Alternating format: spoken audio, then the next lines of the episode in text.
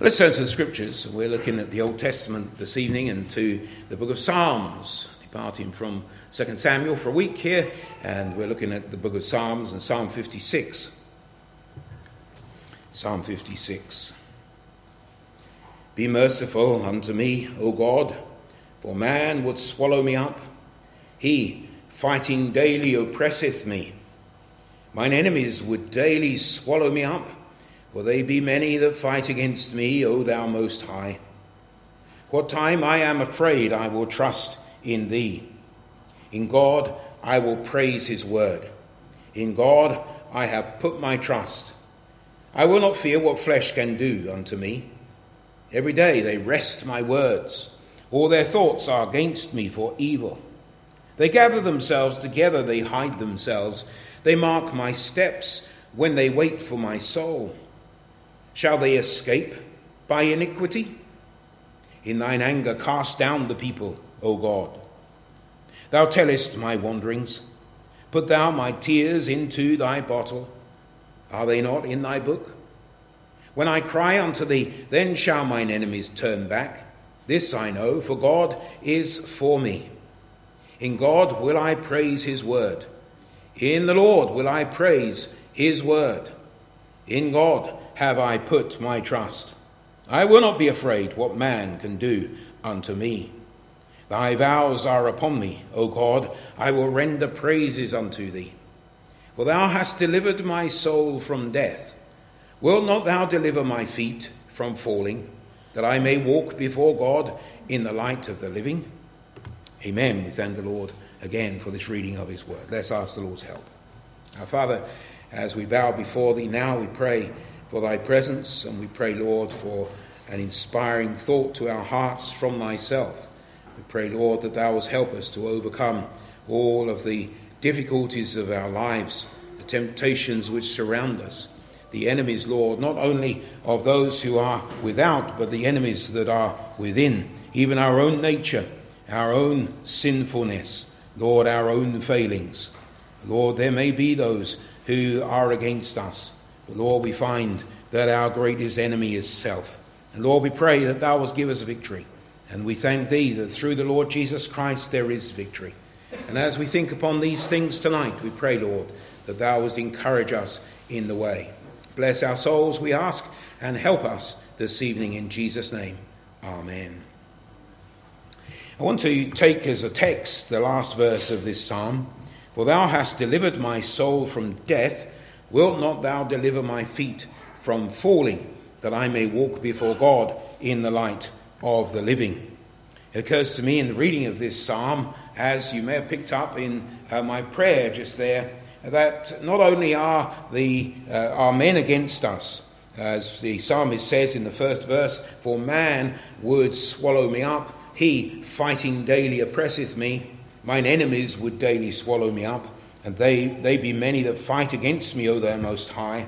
But also, man, if we consider man as being the old man, as it is spoken of sometimes in the New Testament, the old nature, that old man, that which we used to be, that humanity which is fallen and which is uh, redeemed by the blood of Christ, by uh, the fact of a propitiation for our sins, of a justification, uh, a legal uh, declaration by God the Lord has not made us perfect in this world uh, by our salvation, but He has made us perfect in His sight by our salvation. And we understand and realize, as uh, even as Christians, if you know the Lord here tonight, that we still fail, we still fall, we still stumble.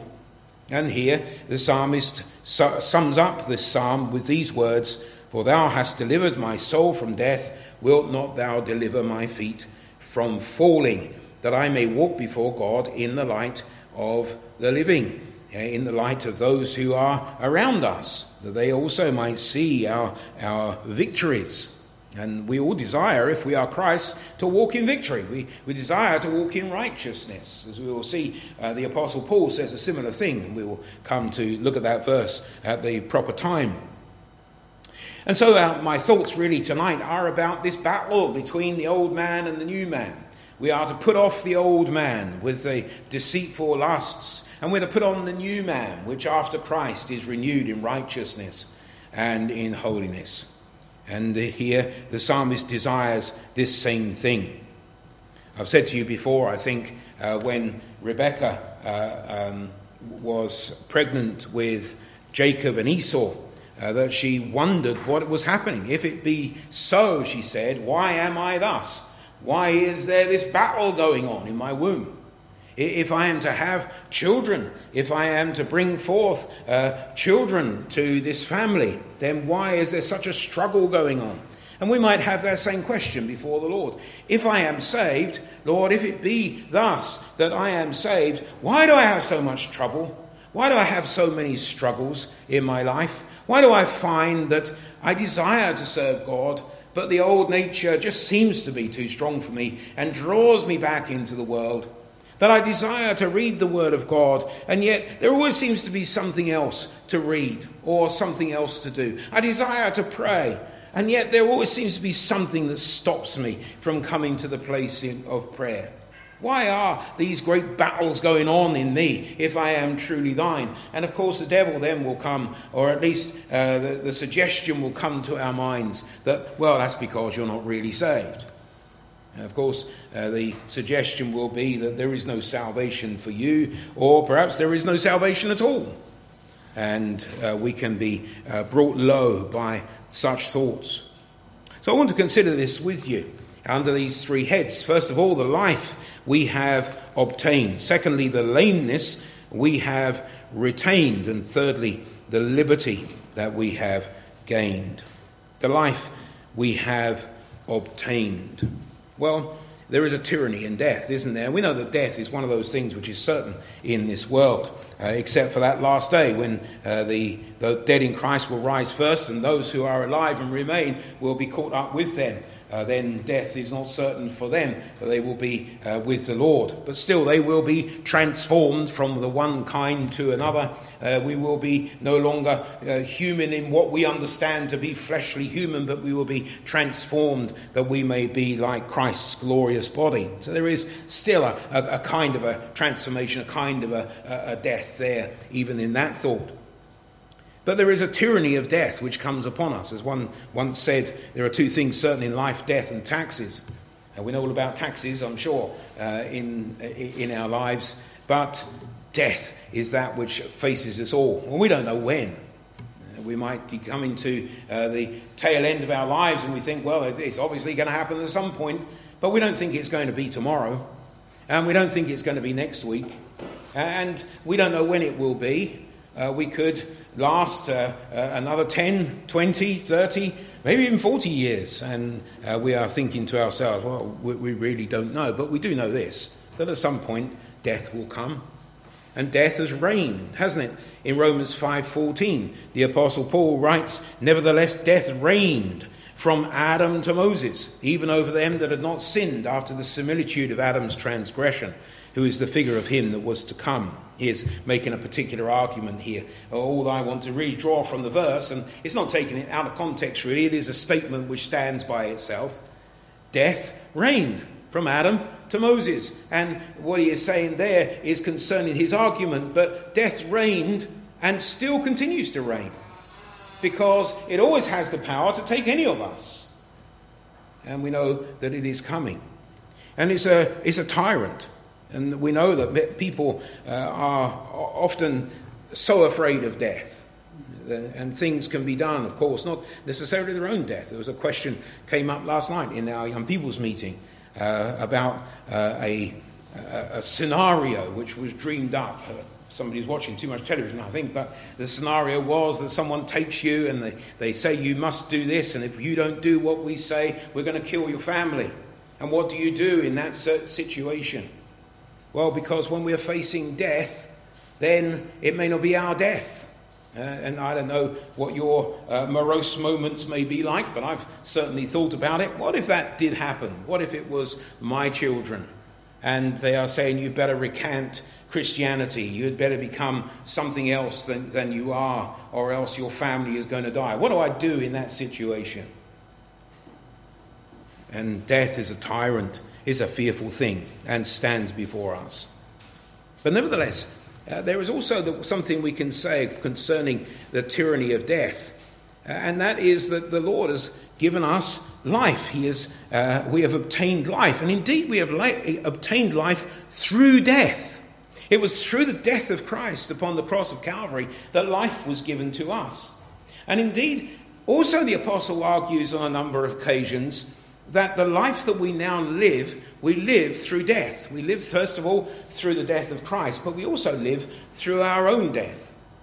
I die daily, the Apostle Paul says. And he says, The life that I now live, I live by the Son of God. And we are trying, or we should be trying, to put to death the old man, that old nature, that sinfulness which, which pervades everything that we do. We are seeking to put it to death so that we might live a, live a life of righteousness so that we might live the life of Christ, that we might live uh, in, in honor of his name and seeking to be made conformable to him. The Apostle Paul in 2 Corinthians 4, where we read earlier, says, We are troubled on every side, yet not distressed. We are perplexed, but not in despair. Persecuted, but not forsaken. Cast down, but not destroyed always bearing about in the body the dying of the Lord Jesus, that the life also of Jesus might be made manifest in our body. You see, he is, he is, he is dying under all of the pressures which are, are, are seeking to destroy him. But in all of those things, the more his flesh is put down, the more his spirit comes up. The more he is able to keep under subjection the old man, the more the blessing of the new man is manifested and he delights in it. He goes on, For we which live are always delivered unto death for Jesus' sake, that the life also of Jesus might be made manifest in our mortal flesh. That is, now, that's what the, uh, what the psalmist is saying. That wilt thou not deliver my feet from falling, that I may walk before God in the light of the living, that I may walk before God now. You've delivered me. I will be going to glory. I will be with you. But can you not also not only deliver my soul from death, but also deliver my feet from falling, so that I can walk in righteousness? The apostle, though, goes on in 2 Corinthians and verse 12, uh, 4 and verse 12 So then death worketh in us, but life in you. We, having the same spirit of faith, according as it is written, I believed, and therefore have I spoken, we also believe, and therefore speak, knowing that he which raised up the Lord Jesus shall raise up us also by Jesus, and shall present us with you. So, the way to the resurrection, of course, is through death. You can't be raised again unless you've died. You cannot have a part of the resurrection of Christ unless you know the death of Christ. We have to have the one before we can have the other. The apostle in Philippians says that I might know him and the power of his resurrection, being made conformable unto his death. We need the, that death. Now, death is a tyrant, and death is something which people fear. But for the child of God, we should be seeking to embrace the death of the old man that we might also embrace the resurrection of the new man in Christ Jesus. And we see then that we uh, obtain a life. And when we think about death, we think also of the totality of its defeat. In Hebrews chapter 2 and verse 14, the writer says, For as much then as the children are partakers of flesh and blood, he also himself likewise took part of the same, that through death he might destroy him that had the power of death, that is, the devil and deliver them who through fear of death were all their lifetime subject to bondage, that he might destroy him that had the power of death. Not the power to kill you, that's not what it means, I don't think, but the power of death in the fact that sin bringeth forth death. That sin, when it is finished, as James writes, bringeth forth death. And so, sin in all of its forms is a kind of a continuous death. It is working towards death. It is a corruption which brings us to death. It is a disease like leprosy which leads to death. And the devil has the power of those things to bring the temptations before us, to set things before our eyes that will draw us away from Christ, to suggest things to our minds so that we don't trust in Christ. And so he has that power in, of death, and it's all destructive to bring us low. But Christ, through death, destroyed him that had the power of death. That is the devil. devil and delivers them who through fear of death were all their lifetime subject to bondage. Now we are glad when those old things are put to death and we live in Christ. And there's also in this totality of its defeat not just the reason, which is that Christ died to that he might destroy the power of death, the devil, but the revelation of it. 1 Corinthians 15 55, speaking of the resurrection, the apostle writes, O death, where is thy sting? O grave, where is thy victory? The sting of death is sin, the strength of sin is the law, but thanks be to God which giveth us the victory through our Lord Jesus Christ. Because Christ Jesus hath pinned the law, as it were, nailed it to his cross, taking it away, the handwriting of ordinances against us. So that in the sight of God we are justified in the sight of God, we are without sin. And yet, still we struggle with that sin. As the psalmist says, Thou hast delivered my soul from death. Will not thou deliver my feet from falling? So we move from the life that we have obtained, and that is a very real life, uh, so that we cannot be overthrown, but then also to the lameness which we've retained. The lameness which we've retained. It reminds me of the man of Bethsaida that the Lord Jesus took from the city because of the unbelief of the city. A man who was blind. A man that Jesus took by the hand and led him out of the city from all of the unbelief, from all of the corruption and the uncleanness that was there. And he brings him aside, and we read this in Mark's Gospel in chapter 8. And he cometh to Bethsaida, and they bring a blind man unto him and besought him to touch him. And he took the blind man by the hand and led him out of the town. And when he had spit on his eyes and put his hands upon him, he asked if he saw aught. And he looked up and said, I see men as trees walking. After that, he put his hands again upon his eyes and made him look up, and he was restored and saw every man clearly. That kind of reminds me of the, of the situation of salvation. The Lord puts his hand upon us, he causes us to see. But we don't see everything clearly. We see through a glass darkly, as the Apostle Paul also writes. We see through a glass darkly. So we, we kind of see, we, we, we, we, we've got the, the comprehension of what is there because this man says, I see men as trees walking. So he has a comprehension that they are men, but they, they, are, they are fuzzy, they are out of focus. He can't see them clearly. And I think that often, as a child of God, we may see things but not really see them clearly. How do we actually uh, obtain that which we, which we follow after? How do we actually do that which we desire to do? The Apostle Paul gives a similar uh, question in Romans chapter 7. He says in verse 24 of that chapter, O wretched man that I am, who shall deliver me from the body of this death? And the body is speaking about his body, he's talking about the flesh. And so often, as I've said before, and I, I, I really think we need to get hold of this idea that it so often is the actual flesh which is the problem. It is the, the, um, the kind of uh, things which are released by the brain which make us feel good. Uh, those feel good factors, adrenaline, and so on. It is actually the flesh, so that we have excitement over one thing or another. The dopamine is, is released, uh, and the pheromones are released, and it's the actual flesh itself which is drawing us after something or after another thing. There is a, a real difference between that which is fleshly and that which is spiritual. That which is spiritual, that which is, a, uh, is given to us by Christ, uh, uh, uh, is resurrected indeed from the dead, for we were dead in trespasses and sins, that can objectively look at situations and say, no, that is not right. We have the law of God, and it, it, it is gladness to our hearts. We accept the law. For us, it is not grievous, as John writes.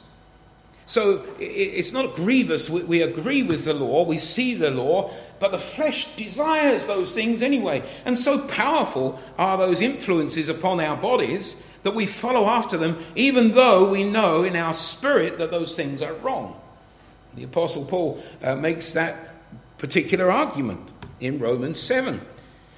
So just to read this, and it's, it is written in, in such a way which is very hard not only to translate but even to read in Greek, uh, because it's not very much different to the authorized version in the way that it is written. Uh, there are paraphrases, and I read one of those today, but it was, uh, it was almost a sermon rather than what the Bible said. So uh, I've uh, restricted myself from that. But we'll try a free translation uh, as we read through these verses. Romans 7 and verse 15 might be helpful if you have your Bible just to look at the verses yourself. And I'll try and read them slowly and see if we can take it in as we go through. The apostle then says, For that which I do, I allow not. That is, I do things against my will. I don't want to do them, but I find that I do them anyway. And he goes on, For what I would, that is, what I will to do, I don't do it. But what I hate, that I do. What I hate, I hate it. And afterwards, I look back and say, Why did I do that? Why was I taken in that direction when I actually despise that very thing? I really hate that very thing. It, it, it makes me sad, it makes me grieve, and yet I find that I still do these things. He goes on, verse 16 If then I do that which I would not, the word would, the word will uh, are, are the same connotation there. So if I then I do that which I do not will to do, then I consent unto the law that it is good. I agree with what God says. I can see spiritually that what God says is true. But I find still this law in my members, that is, in his flesh, that I really desire it. And the more I try to, to resist that temptation to go after those things, the more I desire it. And it seems that it's impossible to, to resist that, that pull the flesh has upon my mind. But I agree with the law of God. And I agree also that if God were to judge me for it, that he would be right. But how do I overcome it? He goes on then in verse 17 Now then, it is no more I that do it. That is, it is not him as being raised in spirit in this new man, because the new man agrees with the law of God. It judges those things and says those things are wrong. But he says, Sin dwelleth in me. For I know that in me, verse 18, that is, in my flesh, dwelleth no good thing. For to will is present with me, but how to perform that which is good, I find not. For the good that I would or I will to do, I do not. But the evil which I would not do, I do not will to do, that I do. Now, if I do that which I would not or I do not will to do, it is no more I that do it, but sin that dwelleth in me. So, really, in this thought of the lameness which we've retained, it is the vestiges of sin. It is that which continues with us. It is this flesh. And of course, what we know is, is that one day uh, death overtakes us and we die, and we will have a new body, as Paul writes in 1 Corinthians 15 a new body. And in that new body, all of those old lusts and those old desires and all those uh, things which draw us into the unclean and that which is wrong, all those things will be, wrong, will be done. We won't have the, the raising of the ire. We won't have the raising of the lust. We won't have the, the desires after those things which, which uh, uh, God forbids. Not only will we agree with what God says, but we will delight in what he says. It will be our delight. And that same passion that sometimes arises in us for that which is wrong will be the passion that we have for that which is right. We will have the same delight. We will have the same joy. We will have the same elation which we might have, uh, that, that same rush, as the, world, as the world would say, of some of the things which we ought not to be doing. But we will get those things from the blessedness of walking with the Lord. You see, it's not the only way that we might know joy. In fact, the joy of the Lord far, ex- far exceeds the, the, the, happinesses and, the, and uh, to use the word again, the rush of, of uh, some experience in this world. To know the joy of the Lord surpasses all of that. And that is what we seek. So the vestiges of sin stay with us, but there is a vanquishing of sin also. The Lord is working in us to overcome sin. This is a work which is termed uh, theologically the work of sanctification. It is the work of making us more like Christ and less like the beasts of the earth. It is to draw us heavenly, heavenwards and to bring us to a more spiritual understanding and a more spiritual power also. But sometimes uh, the Lord uses different methods. Sometimes it is uh, from our understanding of the scriptures and, uh, and uh, th- those easier things, perhaps, we are able to put off. The more difficult, the besetting sins, are the ones which the Lord has to deal with. So we read in Hebrews in chapter 12 and verse 11 Now, no chastening for the present seemeth to be joyous, but grievous. Nevertheless, afterward it yieldeth the peaceable fruit of righteousness unto them which are exercised thereby. Wherefore lift up the hands which hang down, and the feeble knees, and make straight paths for your feet, lest that which is lame be turned out of the way, but let it rather be healed. And really, what the, what, what the preacher here is saying is when those chastisements come, fix your eyes again upon the target Fix it again upon your destination.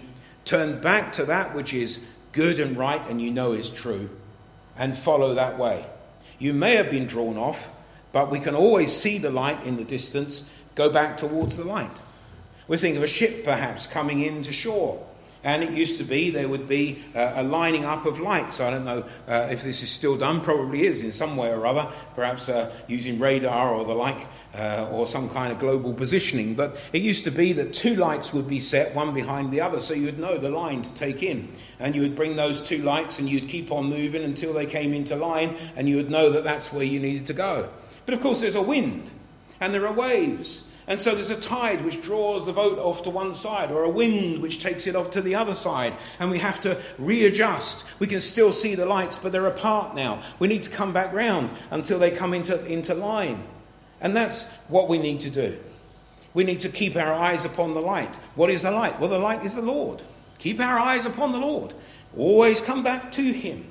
And we might be a way off. We might be able to see the lights like this, and we have to come round so far until they come into line. But nevertheless, we can still see the way to go because the Lord has given us those instructions. Let make straight paths for your feet, lest that which is lame be turned out of the way, but let it rather be healed. Sometimes we think, well, I'm so far out of the way, I'm never going to get back. What can I possibly do to get back once again? But the Lord has promised never to leave those who are His. And there is a way back. So we see this vanquishing of sin, first of all, in the work of God perfecting us, but also in the work of God protecting us. The psalmist says here, Thou hast delivered my soul from death. Wilt thou not deliver my feet from falling? Now, there's two things that we could say here. First of all, we could say that the psalmist is asking God, Will you not deliver my feet from falling? Or you could say that the psalmist is encouraging himself and saying, If he's delivered me from, that, from death, will he not also deliver me from falling or from stumbling, that I may walk before God in the light of the living? And we put my, whenever it comes up to those things in my uh, understanding, but it's best to take them both ways. Consider them both ways. First of all, will God deliver our feet from falling? Can that not be our prayer before the Lord? Lord, you've delivered my soul from death. Lord, deliver my, my feet from falling, from stumbling, that I may walk before thee in the light of the living. And for ourselves, we can encourage ourselves and say, Well, God has done this, He has done this much, then He will do, do more. He that spared not his own son, but delivered him up for us all, how shall he not also with him freely give us all things? You see, it, this is a complete package. When, when God chooses us, when he calls us, he not only chooses us, he not only elects us, but he calls us to Christ and he justifies us and he sanctifies us and he glorifies us. And that is what the apostle argues in Romans in chapter 8. So there is a protection for us. And there's a wonderful verse which could so easily go with this one, may even have been in the, in the writer's mind from Jude. And we often use this as, a, as a, the closing words of a prayer. Now unto him that is able to keep you from falling and to present you faultless before the presence of his glory with exceeding joy. Unto him that is able to keep you from falling. Let's dedicate our hearts and our lives to Him and seek Him that we might have freedom. Which brings us to the last point the liberty we've gained. The liberty that we have, first of all, is that we have a fellowship with God. For although we may be still in a situation where we lament and mourn over our sin and say, Who shall deliver me from the body of this death? I thank God through Jesus Christ. Nevertheless, we do have this this wonderful uh, blessing of fellowship with God. We're able to speak to Him. The Lord Jesus in John 11:10 says, "But if a man walk in the night, he stumbleth, because there is no light in him. But for every child of God, there is light in him." Um, we are not stumbling in the night. We should not let that day, uh, as uh, we read in, in Thessalonians, we should not let that day come upon us uh, like it comes upon the world. Well, we are not of the night. We are of the day. We, we, we are to be ready. And we're not walking in the night, we're walking in the daylight. The lights uh, that we were mentioning before can be seen by us. We have seen Christ, as it were. We see not yet all things put under him, but we see Jesus, and therefore we seek to walk toward him. Ephesians 5 8, it says, For ye were sometimes darkness, but now are ye light in the Lord? Walk as children of light. Ye were sometimes darkness. If a man walk in the night, he stumbleth. Ye were sometimes darkness, but now are ye light in the Lord. Walk as children of light. And John again in 1 John 1 7 says, But if we walk in the light, as he is in the light, we have fellowship one with another, and the blood of Jesus Christ his Son cleanseth us from all sin. What a wonderful liberty. Now we may fall and stumble and we may be overcome. And we may wander out of the path and we may go off, as Bunyan puts it, into bypath meadow. But there is a way back for us, and there is a cleansing for us or every sin. And the Lord is there to, to redeem us from our sins and justify us. But oh, that our desire might be that the Lord would deliver our feet from falling. I remember those words which Samuel uttered to Saul after Saul had refused to carry out the work, the work of God. And uh, uh, Samuel said to him, To obey is better than sacrifice, to hearken than the fat of rams. It's better to walk in righteousness than it is to come to the Lord and say, Lord, forgive me for not walking in righteousness. It's always better to do that which is good and right in the sight of the Lord and that which is pleasing in his sight than to come and to say, Lord, I'm sorry that I didn't do. So let us strive after masteries and victories. We see this wonderful fellowship with God then, and the fullness of his grace.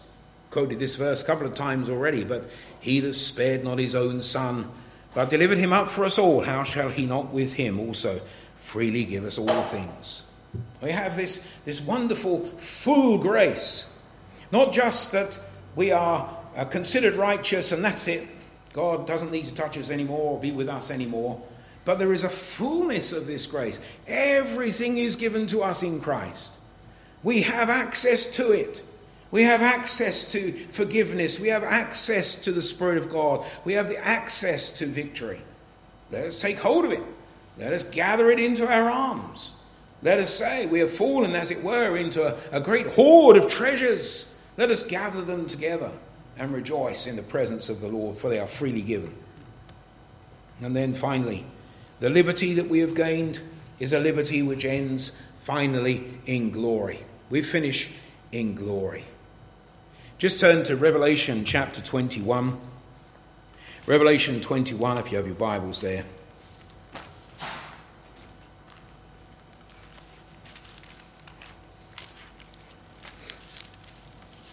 Revelation 21 and verse 10, there we read, And he carried me away in the Spirit to a great and high mountain, and he showed me that great city, the holy Jerusalem, descending out of heaven from God, having the glory of God, and her light was like unto a stone most precious, even like a, like a jasper stone, clear as crystal. Going down to verse 22. And I saw no temple therein, for the Lord God Almighty and the Lamb are the temple of it. And the city had no need of sun, neither of the moon to shine in it, for the glory of God did lighten it, and the Lamb is the light thereof. And the nation of them, nations of them which are saved shall walk in the light of it. And the kings of the earth do bring their glory and honour into it. And the gates of it shall not be shut at all by day, for there shall be no night there. And they shall bring the, the glory and honour of the nations unto it. And there shall in no wise enter into it anything that defileth neither whatsoever worketh abomination or maketh a lie, but they which are written in the Lamb's book of life. Finishing in glory. Oh, we're, we're, we're not to turn aside and give up. We are rather to turn to the Lord, that our, we make straight paths for our feet, lest that which is lame be turned out of the way, but let it rather be healed.